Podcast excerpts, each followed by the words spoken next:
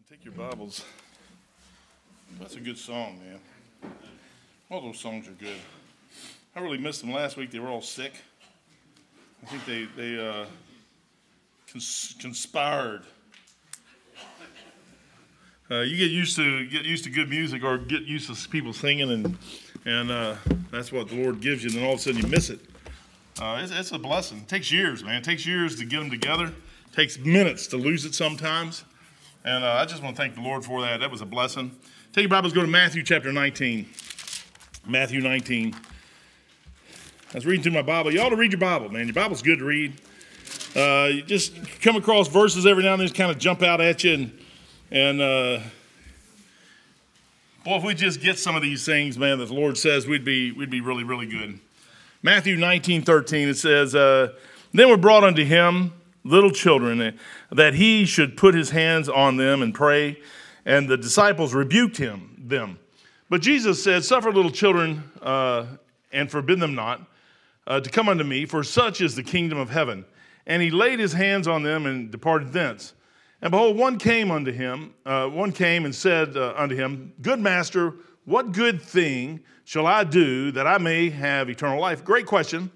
And he said unto him, Why callest thou me good? There is none good but one, that is God. But if thou wilt enter into life, keep the commandments.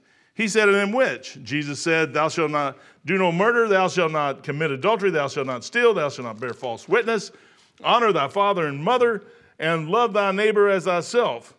The young man said unto him, All these things have I kept from my youth up, yet, what lack I yet?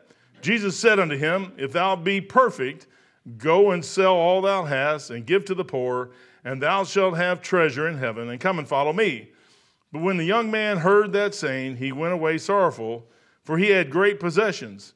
Then said Jesus unto his disciples, Verily I say unto you, that a rich man shall hardly enter into the kingdom of heaven. And again I say unto you, it is easier for a camel to go through the eye of a needle than for a rich man to enter the kingdom of heaven. When his disciples heard it, they were exceedingly amazed, saying, Who then can be saved? Father, thank you for your blessings this morning. I do pray that you bless this message. And Father, we'll praise you and honor you in Jesus' name. Amen. It's a blessing to be in church on a Sunday morning. It's a blessing to have some young ladies get up and sing. It's a blessing to have anybody sing. It's a blessing to sing congregationals.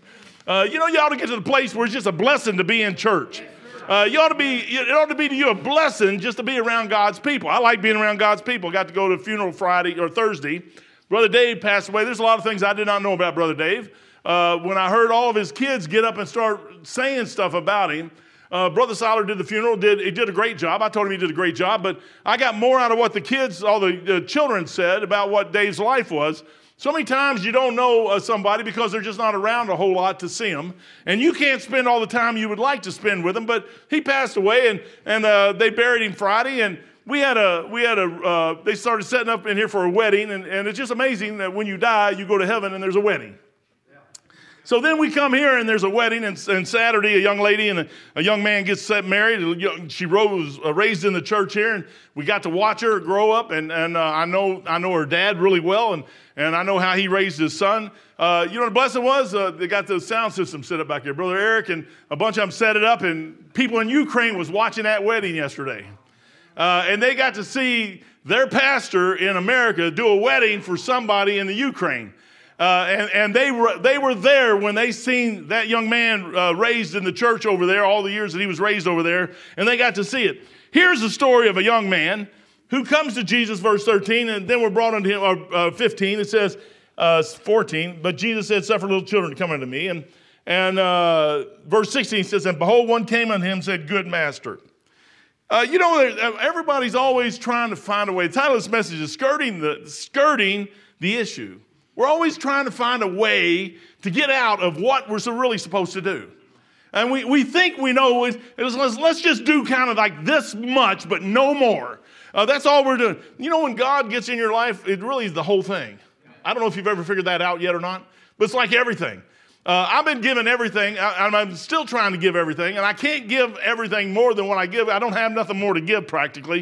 You ever get wore out? Like Paul said, he was spent. He'd rather be spent. You know what that means? Wore out, flat wore out. I'm just tired, man. Try this. I've been doing this for 42 years. I am wore out. Try giving for 42 years. consistently for 42 years. Give, give, give. You can't outgive Jesus Christ. I'm going to tell you that right now. What I've done is nothing compared to what he's done for me. Zero. I mean, in the scale of things, it'd be like this. And there's no possible way I'd even give up, even keep trying. Some of these other men out there who give their lives to serve, go to mission fields, I'm telling you what, they spend everything they have. Their families are lost. Everything's lost. They go out there and you read these stories, story after story after story after story. They just give, give, give, give, give. You say, why would you do that for him? Have you ever met Jesus? I'm going to tell you, if you meet him, your life is not the same. It can't be the same. If it's the same, there's something wrong with who you met. You met the wrong person. I'm telling you, man, I met him in 1980 on the back porch, and he just messed me up. I've never been the same since. I don't even want to go back to being the same. I don't even care. People say, well, you ought to do. I don't care what anybody says anymore. I just want to please him. That's all I want to do is please him. And I'm telling you what, there's enough stuff on this planet to try to please. You know what we do? We spend a lot of time trying to please each other. Do you know if you please him, you won't have a problem pleasing those around you? But if you don't please him, you're going to have a hard time pleasing those around you. Because we're always thinking, it should be this, it should be this, it ain't, no. It's so much different than that. This rich man comes up, he's got everything. You think you got everything, you got it all? That's like little Wally back here. He looks at me and goes, I like that first passage here. It says, then they were brought unto him little children. Little children never get, I mean, they're cute as they can be. I don't care who they are. Mom says, don't do it.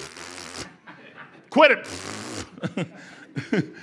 I don't really know if they know what they're doing. I seen a little lady today. I said, hey, how's that sore in your mouth? He goes, I said, it's gone. He goes, yeah, but it still hurts. I said, well, that'll go away after a while. You ever been around little kids? Little kids are cool, man. I mean, they just think everything is right. And they think mom and dad are right, and everybody around them are right. And if they look at you funny, you know, Wally took him a while to get used to me because, you know, he sees this big fat guy, and he's like, who are you? And after a while, he's now starting to smile, and he'll let me pick him up and stuff. But I mean, he used to look at me and start crying. I look at me and start crying. I don't blame him. But he said they were brought into him little children. He sits there, and Jesus, I think he likes them around because he sees them. And he sees the pureness in them and the holiness and just the cleanness in a little child. The mind is not tainted yet. And he says that he should put his hands on them and pray, and his disciples rebuked them. You know what happens when you get old? You start thinking you know everything. And really you find out the older I get, the less I think I know about Jesus and what he thinks. He don't think like I think. And I don't think he really thinks like you think either. I haven't seen a lot of people think like he thinks. The older people that I see, like Dr. Roman, I watched him. Oh, I'm telling you, man, that guy, I used to marvel watching him. Because you could just see in his mind and his eyes, and he was very cautious on what he did. When he got behind the pulpit now, that's a different story. Most people, all they know is what they've seen behind the pulpit. I think you need to go sit under somebody for like 3 or 4 years, and then you get to know something about that preacher. If all you're seeing is somebody behind a pulpit or a CD, you have no idea about that preacher. You don't know nothing at all. You just see somebody who's putting on a show there for a few minutes in front of you like I'm doing and calling it preaching and doing what God told him to do, but that's all you know. When you go sit under that person for 2 or 3, 4 years, you actually know that person. You watch them. You see their characteristics. You see them cry. You see them hurt. You see them reach out to people that most people would never even touch. You see things that nobody else sees. That's why you should go somewhere and sit for a while and stay there. Amen. I said that in Sunday school. Brother Siler told me that. He said, Mike, go somewhere and sit for 20 years. Well, we've been here 17 years so far. I got another 3. Maybe the Lord will call me out here after that. You only had to put up with 3 more years. But little children, man, they look at you, man. Wally looks at me like, pick me up now. I'm like, no. And then he starts making noise. Elizabeth's little baby, Riley, I'm like, is she awake? No. You want me to wake her up? Elizabeth threatened my life. I think they irritated me when they were little. I think she should irritate her now. Payback, man, payback. I should help Riley against her mom, man. I think that's what grandparents should do. Grandparents should team up with the grandkids against the parents, man. I mean, get them. It's only fair, man. And then Beth is starting to bring them all over the house now. She can't wait till she gets all of them in the house. That's like Jesus Christ. He said that he should put his hand. He didn't care one thing about little kids. He loved them. He didn't have no problem with little kids. You know, little kids never gave him a problem one. Not one problem, man. He liked being around them. And his disciples rebuked him. Oh, he ain't got time for little kids. Yeah, he does. He's got all kinds of time. What he is, he ain't got time for what you want, Mr. Disciple. You want it your way, and Jesus just ain't going to do it your way. I like Jesus. I don't know about you. I like it because he does it his way, and he doesn't really care what anybody thinks. Let the dead bury the dead. I like that. That seems cruel, doesn't it?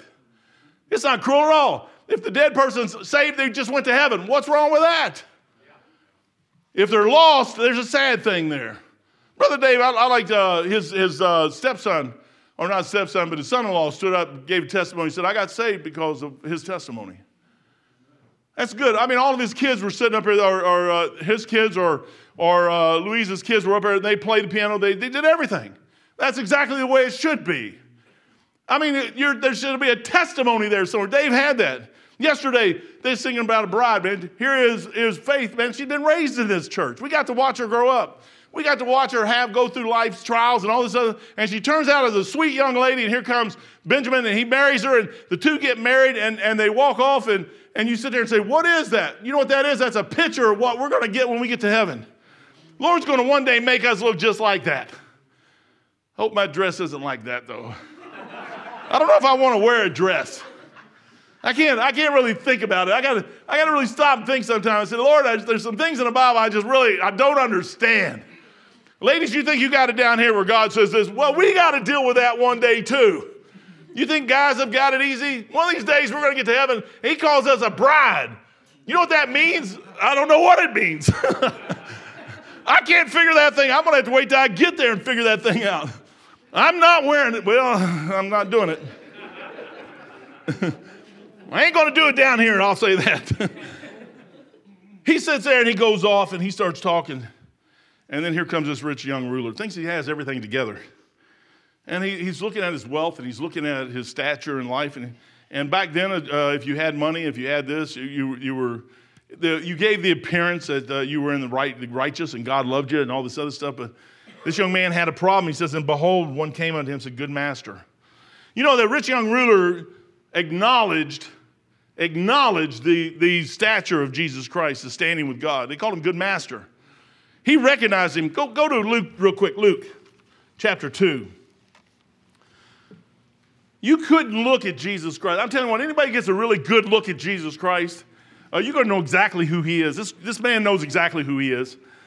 Verse 8, it says, and there were talking about the birth of Jesus Christ, and there was in the same country shepherds abiding in the field, keeping watch over their flock by night. And lo, the angels of the Lord came upon them, and the glory of the Lord shone around them.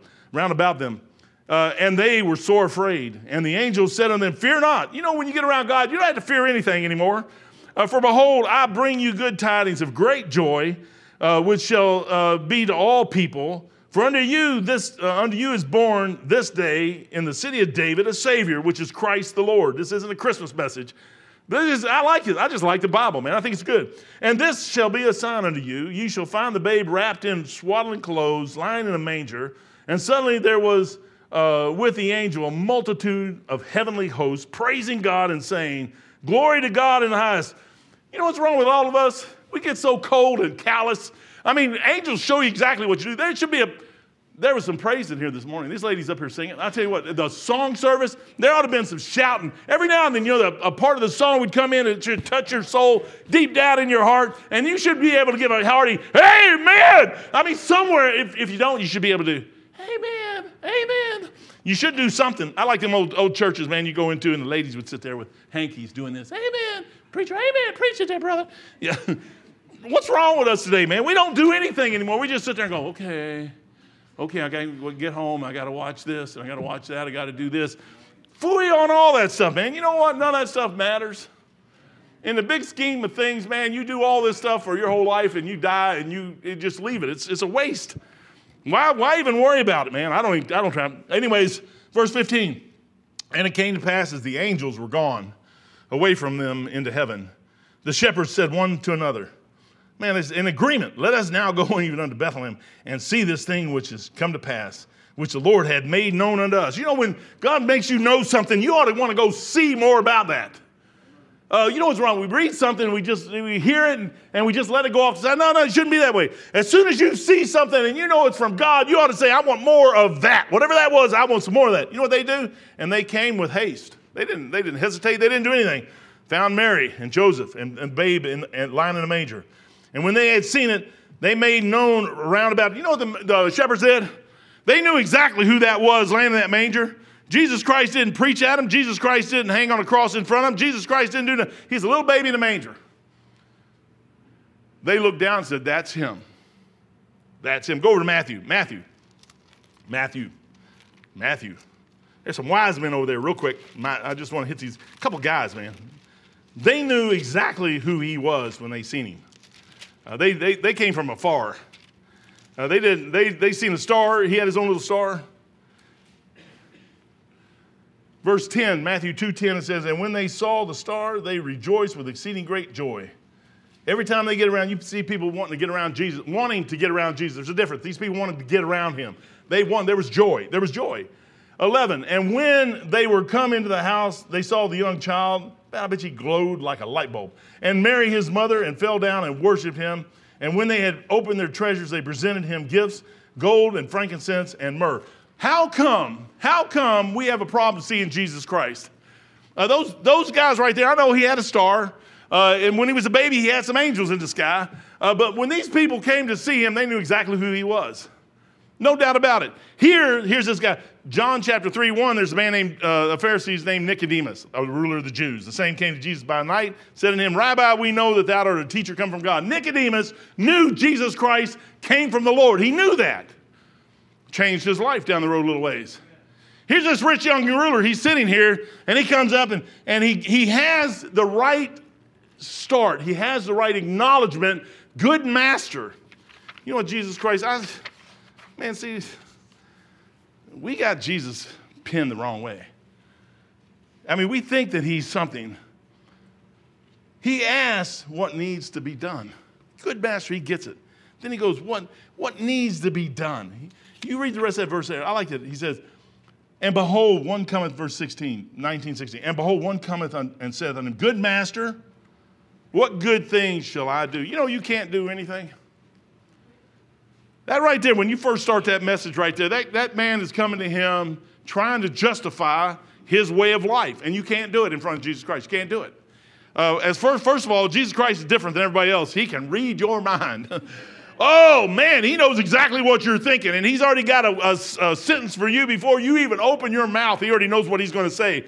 When you walk into his presence, you know what you ought to do? You ought to be very careful of what you say. Balovich, Mr. Balovich, that commander I used to work for, he called me in his office one day. He taught me some valuable lessons. He sat there with a phone sitting down, but the guy didn't know how to blow his nose. He was a commander, lieutenant commander, didn't know how to, but he had his phone. He knew how to make a phone call. He had his phone right next to his desk. He says, Elliot, you fixed that problem out there yet? Well, I'm working on that. Try this. I'm like, what? What do you mean try this? I said, you don't even know what color it is out there.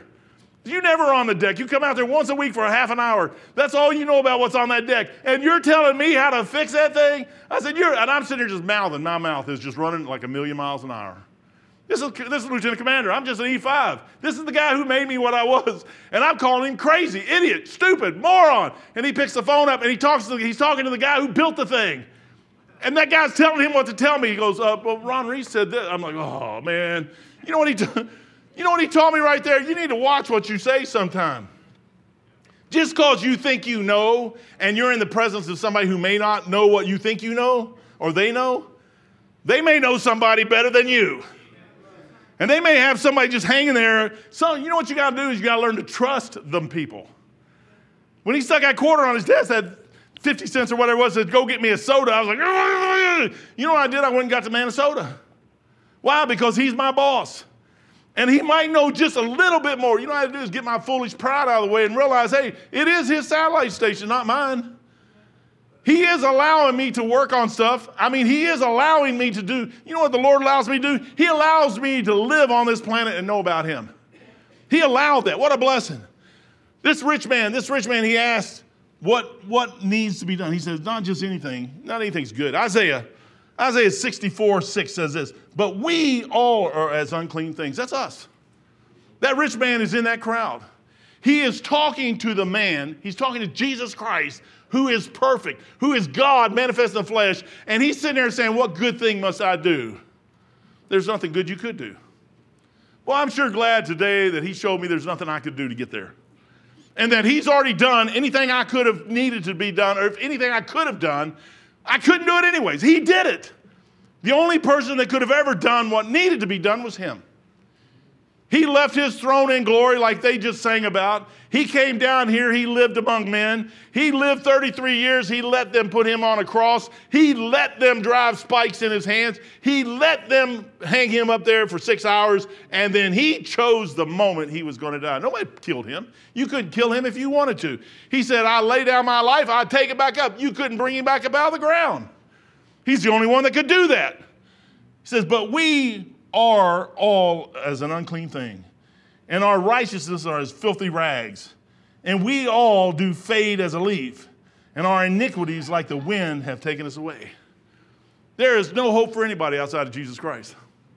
Well, I'm sure glad 1980 on a back porch in Louisville, Kentucky, I found Jesus Christ. I don't know about you, but I am tickled pink.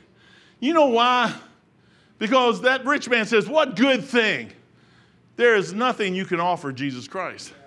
Nothing. You know what it says right here in the Exodus when they had coming out of Egypt, they had to get a Passover lamb. It was a picture of the cross of Jesus Christ, the lamb dying at Calvary. That lamb, it says there, it says, your lamb shall be without blemish. You had to go out and find something perfect. Have you found something perfect today? I found something perfect.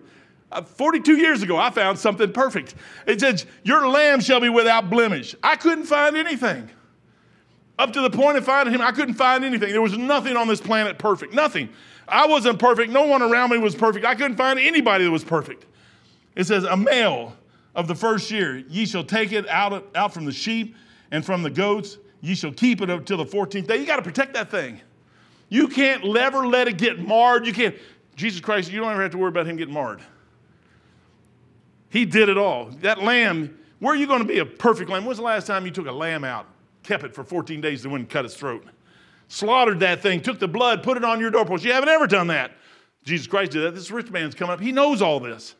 He says, what good thing must I do to acquire eternal life? I'm here to tell you nothing. You can't do a thing. I can't do a thing. Nobody can do a thing. It's already done for you. Jesus answers. I like that, man. Verse 17, and he said unto him, why callest thou me good? That's your Lord talking as a man. Then he goes on, there is none good but one. That is God. That's me again. It's all about him. But if thou wilt enter into life, keep the commandments. You know what we do at that point? That's where I got, really that's where I got the title of my message at. Skirting the issue. Dr. Ortman said this. I should say the old preacher. The old preacher said, you can't, he said, which commandment? The old preacher said this, you can't which a plural if your command is to keep the plural. And the plural is all of them. You can't say which, because which is all. Which commandment? You think that you're talking to somebody who doesn't know the commandments. As a matter of fact, just to let you know, he wrote them. You can't witch him. Witch. That was about the most ignorant thing you could ever say. The best thing you could have said at that point was walk away and shut up, say, I'm not going to do it. It is said, now I haven't ever counted them. It is said there's 613 commandments in the Old Testament. You just think there's 10, right? You just think, oh, there's only 10. No, there's 613 of them. Anyone, anytime, you could fail and go to hell. How are you going to which? He could have run the whole list off if there was 613 of them. And you're going to find out at least one or two of them you done messed up. You know why he gave you 10 commandments and he magnifies those things out in the world? So that you only have 10 things to look at to know you blew it. That's all you need, 10. You don't need 613. Waste your time. If he gave you the list of 613 and you start down, before you got down to 10, you'd have done blown a couple, two or three of those anyways. So you don't need the whole list. But there's 613 plus or less or however many. And I'm not going to count them all because I already got somebody who's taking care of my problem for me. I don't have to worry about that. It is said, and that's just the Old Testament. That's not even new. Some people, amen, am I on the right page? Did I flip over to the wrong page, 2021? Oh, man, I'm on. The Lord Jesus, what I like about this passage here is he knows if there's 613 Old Testament laws. He knows that. But he looked at that man and had grace with him and loved him and cared about him. And he showed more grace. I put a little comment here. He said, the Lord Jesus Christ showed more grace here than could possibly be imagined. You couldn't even imagine what he just did. He looks at that man and he goes, there's 613 of them. And really, I'm going to go with the 10. I'm going to list off the 10. As a matter of fact, I'm not even going to list off the 10. I'm just going to shoot you with 5 of them. And he says, thou shalt do no murder. He says this, knowing the law is, and the impossibility of anyone keeping it, give the young ruler exactly what he's asking for. Which commandments? Lord says, okay, I'll give you 5. Knowing that I've got another 608 left that I can use and load my gun, reload at any moment, and I'm going to reload here in just a second. But he says, thou shalt do no murder. That rich man's probably saying, yeah, I've never done that. It says, thou shalt not commit adultery. Yep, I was able to keep myself from that. Thou shalt not steal. Oh, I've never done that. I've worked and earned everything I've ever had. I worked. I got it. I did it all myself. Thou shalt not bear false witness. I'm just as honest as the day is long. I would never tell somebody that they did something wrong. And thou shalt love thy neighbor as thyself. Over in Mark chapter 10, the Lord uses the same thing. He tells the same story. He says, thou knowest the commandments. Do not commit adultery. That's true. Do not kill. Here it says murder. You know what that does? People say all the time, well, if you defend yourself, the Lord gives you an out. He gives you an out. He protects you. There's a way to defend yourself. People say, well, I don't want a gun because I don't want to kill. No, defense is okay. Murder, there's the definition of murder in the Bible is totally different. If you kill somebody with anger, with meanness in your heart and intent to kill somebody, that's one thing. But if you're protecting yourself, that's not murder. And he lists the exact same passage over in Mark chapter 10. He says, do not steal, do not bear false witness, defraud not. When I looked at this list here, I said, well, defraud not's not in this list. Thou shalt love thy neighbor as herself is. And you know what happens a lot of times is we'll sit there and look at our neighbor and we'll look to get the better deal than the neighbor and we'll defraud them. And he says, don't defraud. You know what happens to rich people? You got to watch that thing because that thing right there, all of a sudden now you're going to try to protect what you have. And when you start protecting, I had that old preacher yesterday looked at me. He was from Landmark down here. Man, I couldn't believe it. I was talking to him about the buses. I told him in Sunday school. I was talking to the guy, and he goes, yeah, we run 167 buses. Isn't that something like that? What he said, it's just an astronomical number. And then I said, well, let me ask you a question. I said, what do you think about running buses today? And he goes, ugh. He was saved on a bus. His mom was saved on a bus. Used to ride the bus. And he goes, today is a totally different scenario than it was back then. He said, you got to look at what you got to do. You got to figure a way to get them and reach them, but you're going to have to watch it and be careful, more careful today than you were back then. The liabilities, all that stuff happens today that you can lose. Brother Soller, I was over at his church and we were doing some stuff and he had to put glass in every Sunday school room so that you could see in the room this was 15 years ago, 16 years ago, 17 years ago, because of the things that could happen and somebody could just make an accusation that wasn't true. He had to have 4 or 5 people around, all adults. They never sent a bus out without 2 or 3 adults on it, just so that they'd have witnesses of what went on. You had to be very careful what you do. Today it's even worse. People are getting further and further away from God. It says, do not kill, do not steal, do not bear false witness, defraud not. That guy's starting to puff up like a possum on the side of the road in the hot sun. I mean, he's just getting bigger and bigger and bigger. And he's like, I haven't done none of that stuff. I'm safe. Sometimes we don't quit while we're ahead. This man just had to prove himself. You ever been around somebody who just has to prove themselves? They can't shut up. Me and my wife, we talk all the time, and I don't know which one of us is in this case, but we both need to have the last word, and 2 people cannot have the last word. It'll never stop. It just eternal, it just goes on. Somebody has to leave the room. And that doesn't happen either. I don't know about you. This guy sits here in verse 20. He says, and the young man said, all these things have I, just puffing himself up. Looked like a big old rooster, man. What lack I yet? Jesus said, verse 21, if thou wilt be perfect, go sell all that thou hast. Now, I'm not going to tell you to sell everything you got. Give to the poor. But there is a box in the back there. If you feel led, then put it in that. And thou shalt have treasures in heaven, and come and follow me. You know, he lists, there's 10 commandments, and he uses 5 of those 10 commandments. The first 4, thou shalt not have any other God before me. Thou shalt not make any graven image. Thou shalt not take the name of the Lord thy God in name. You ever said Jesus Christ? Huh? Have you? That is taking his name in vain. Vain. Anytime you use his name in vain, gosh darn it. That's taking God's name in vain. You just didn't say God. But that's what you just substitute another word for. That's wrong, man. You know what it is? That's a flesh getting its better way. He says, thou shalt not take the name of the Lord thy God. Remember the Sabbath day to keep it holy. That's Saturday. We don't have to worry about that. That's law. The first 4, and I've heard preachers say this was true, are vertical. Vertical. That's your relationship between you and God. You say, oh, we don't have to live under the commandments. You better. Hey, I'm free from that. When Jesus Christ died on the cross, I'm free.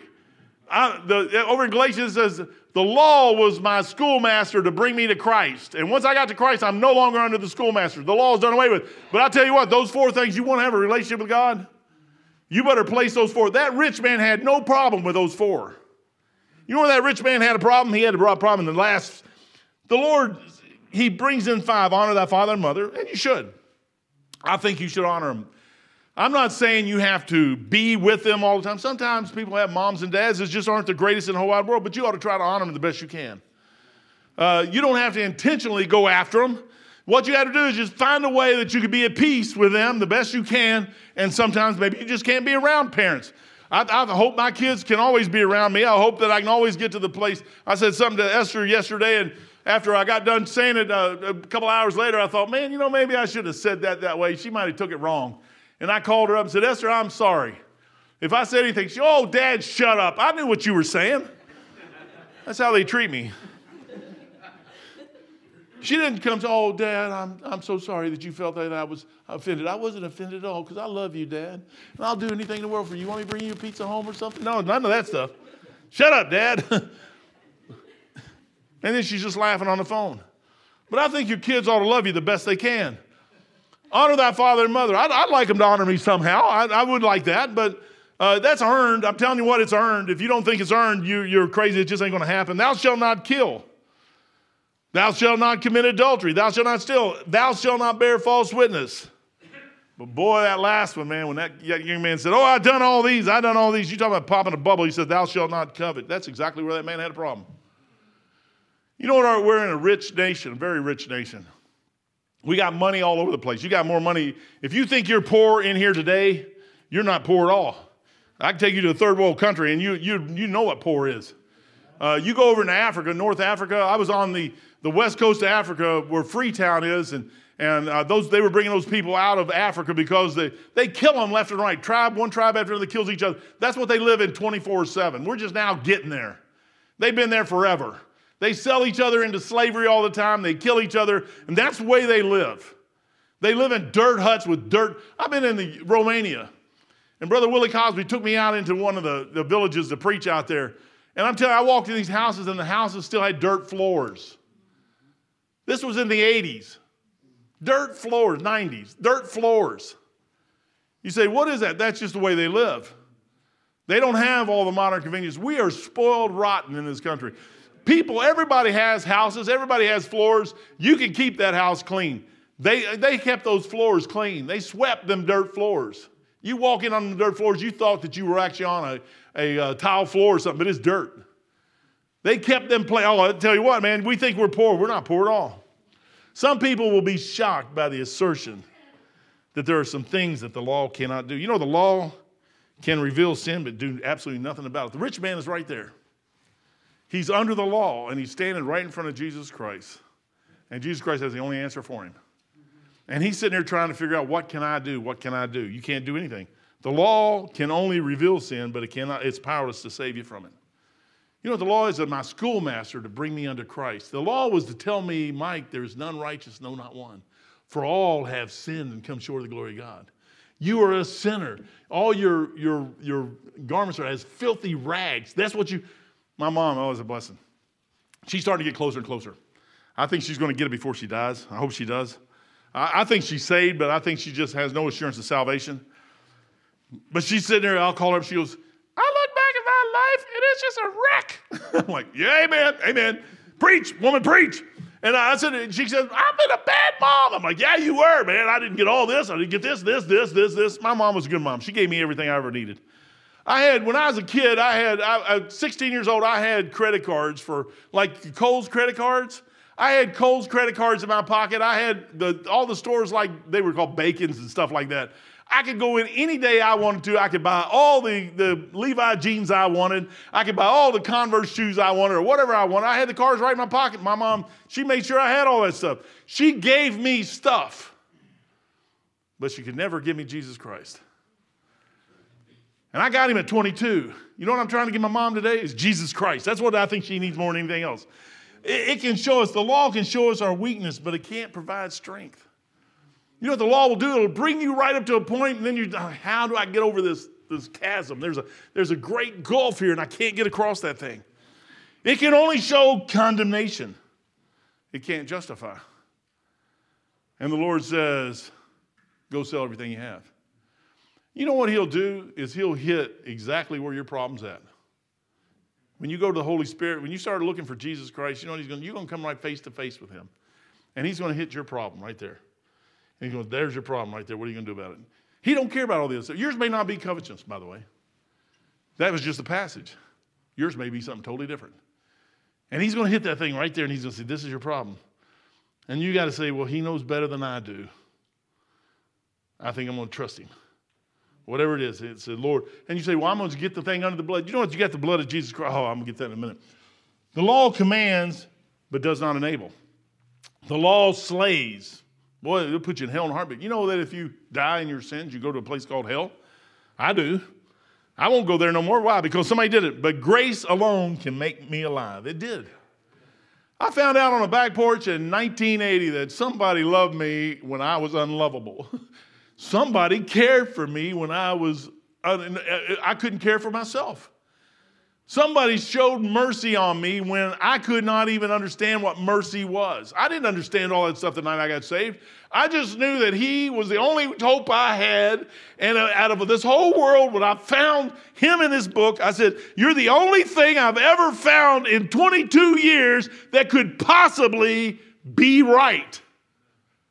I said, there's nothing else out there right. This is it. It has to be you. It has to be. And I said, okay, I'm going to trust you. You know what that rich man did? He came up. He thought, oh, I got to get rid of all my stuff. I bet you he wouldn't have to get rid of nothing. All he had to do was just trust Jesus. That's all he would have had to do.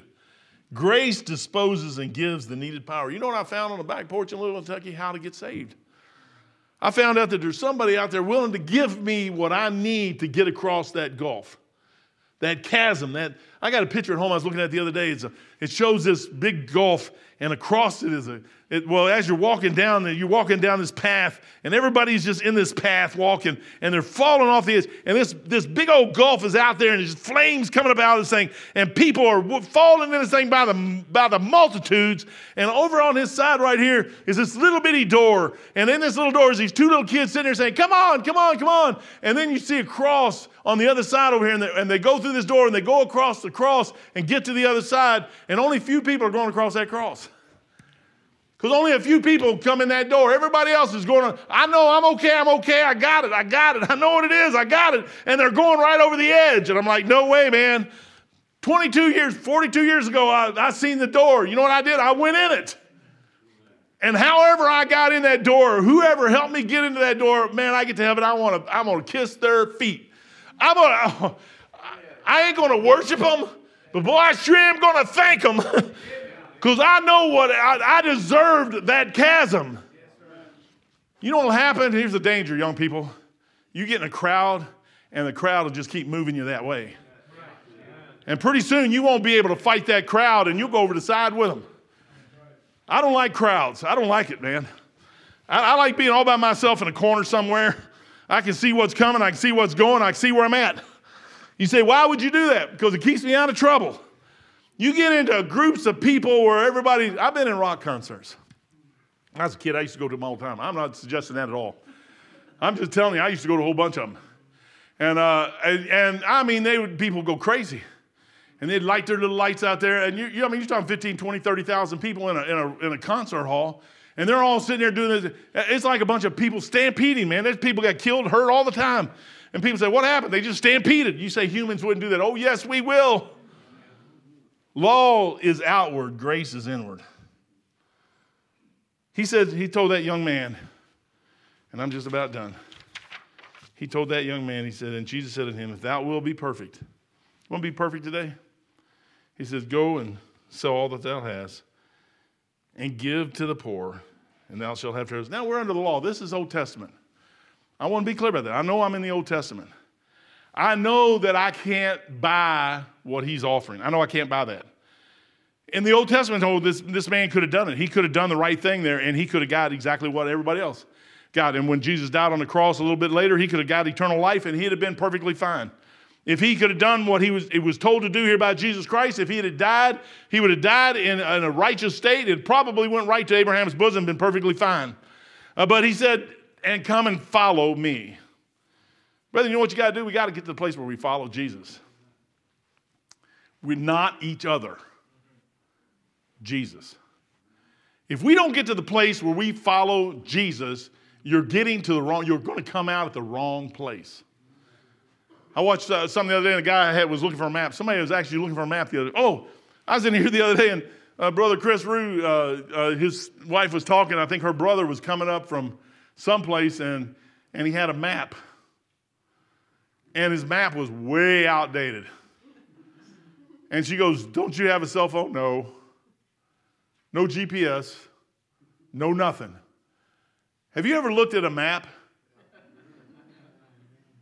I mean, I remember my dad going across this country with a map. It took us forever to get across country. We were on dirt roads. We were on all kinds of crazy stuff. GPSs are cool. You know why? Because they're looking at satellites, and they're updated all the time, and they tell you, we're spoiled rotten. Yep. Amen. The guy was down in Cincinnati, didn't know where he was at with a map. Maps won't do you any good, by the way. I'll just let you know that. He said, young man, he said, and come and follow me. Young man, but when he heard this, he had great, you know the danger of getting stuff or getting fixed in what you think you believe? You need to always be, and I tell you I am, I'm always in the mode, in the mindset to change. If the Lord shows me where I need to change, I'm in the mindset to do that at any given moment. I'm not in the mindset to listen to somebody and change because of what they say. I'm not in the mindset to do that. If it matches this book and somebody says something and the Holy Spirit convicts me and I think I need to change, I'll change in a heartbeat. You got to be in that mindset. It says, but when the young man heard that saying, come follow me, he went away sorrowful, for he had great possessions. You know the hardest thing we'll ever do? Initially, is to let go. I found 22 years ago just to let go.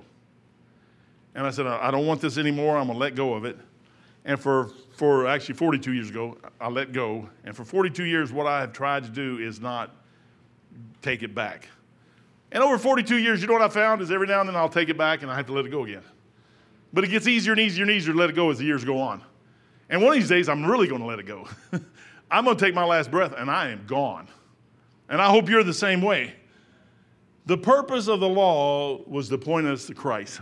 That's what it was, Galatians 3:24. It says, wherefore the law was our schoolmaster. It was here to bring you. What he's telling that rich young ruler is the law, and he's trying to bring him to himself, right in front of him. One of the saddest things you'll ever read in your Bible, Pilate's looking at Jesus Christ. And he is just tore up. He's been beat. His hair's been pulled. His beard's been plucked out. He's bleeding all over the place. And he looks at Jesus Christ and says, what is truth? Looking right at him. You know what the saddest thing in the world is? To be able to look at something and not be able to see who it is. I think you be able to look.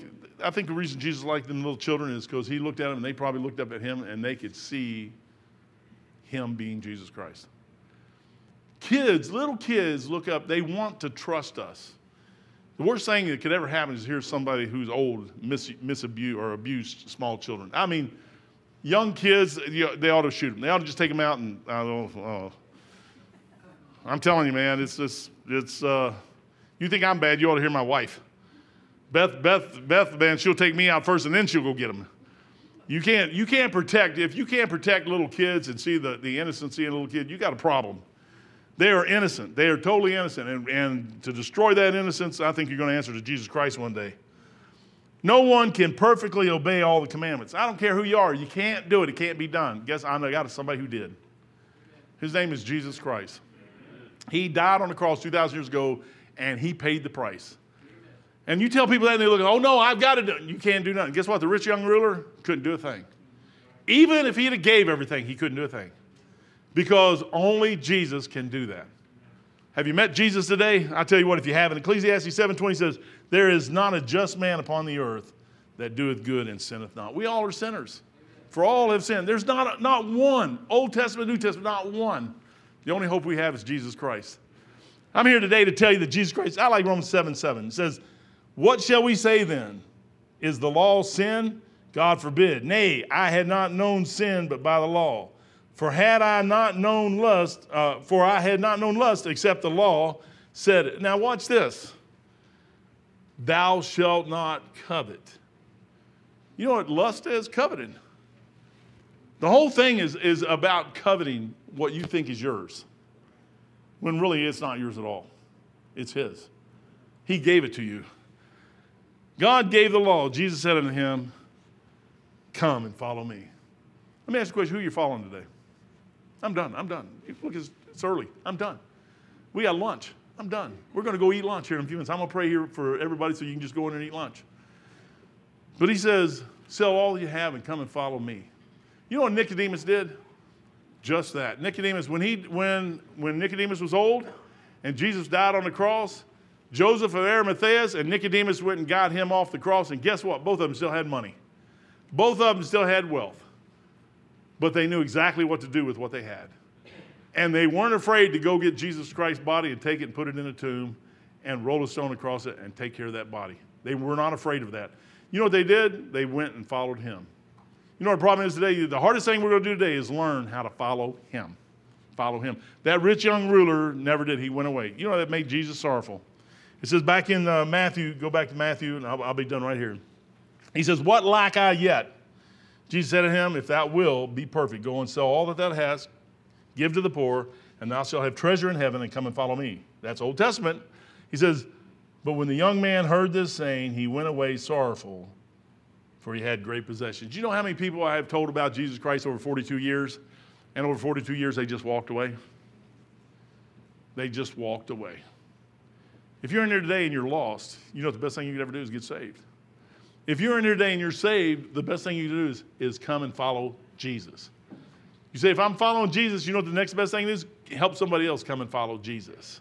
Father, do thank you for the blessings this morning. Thank you for that wedding yesterday.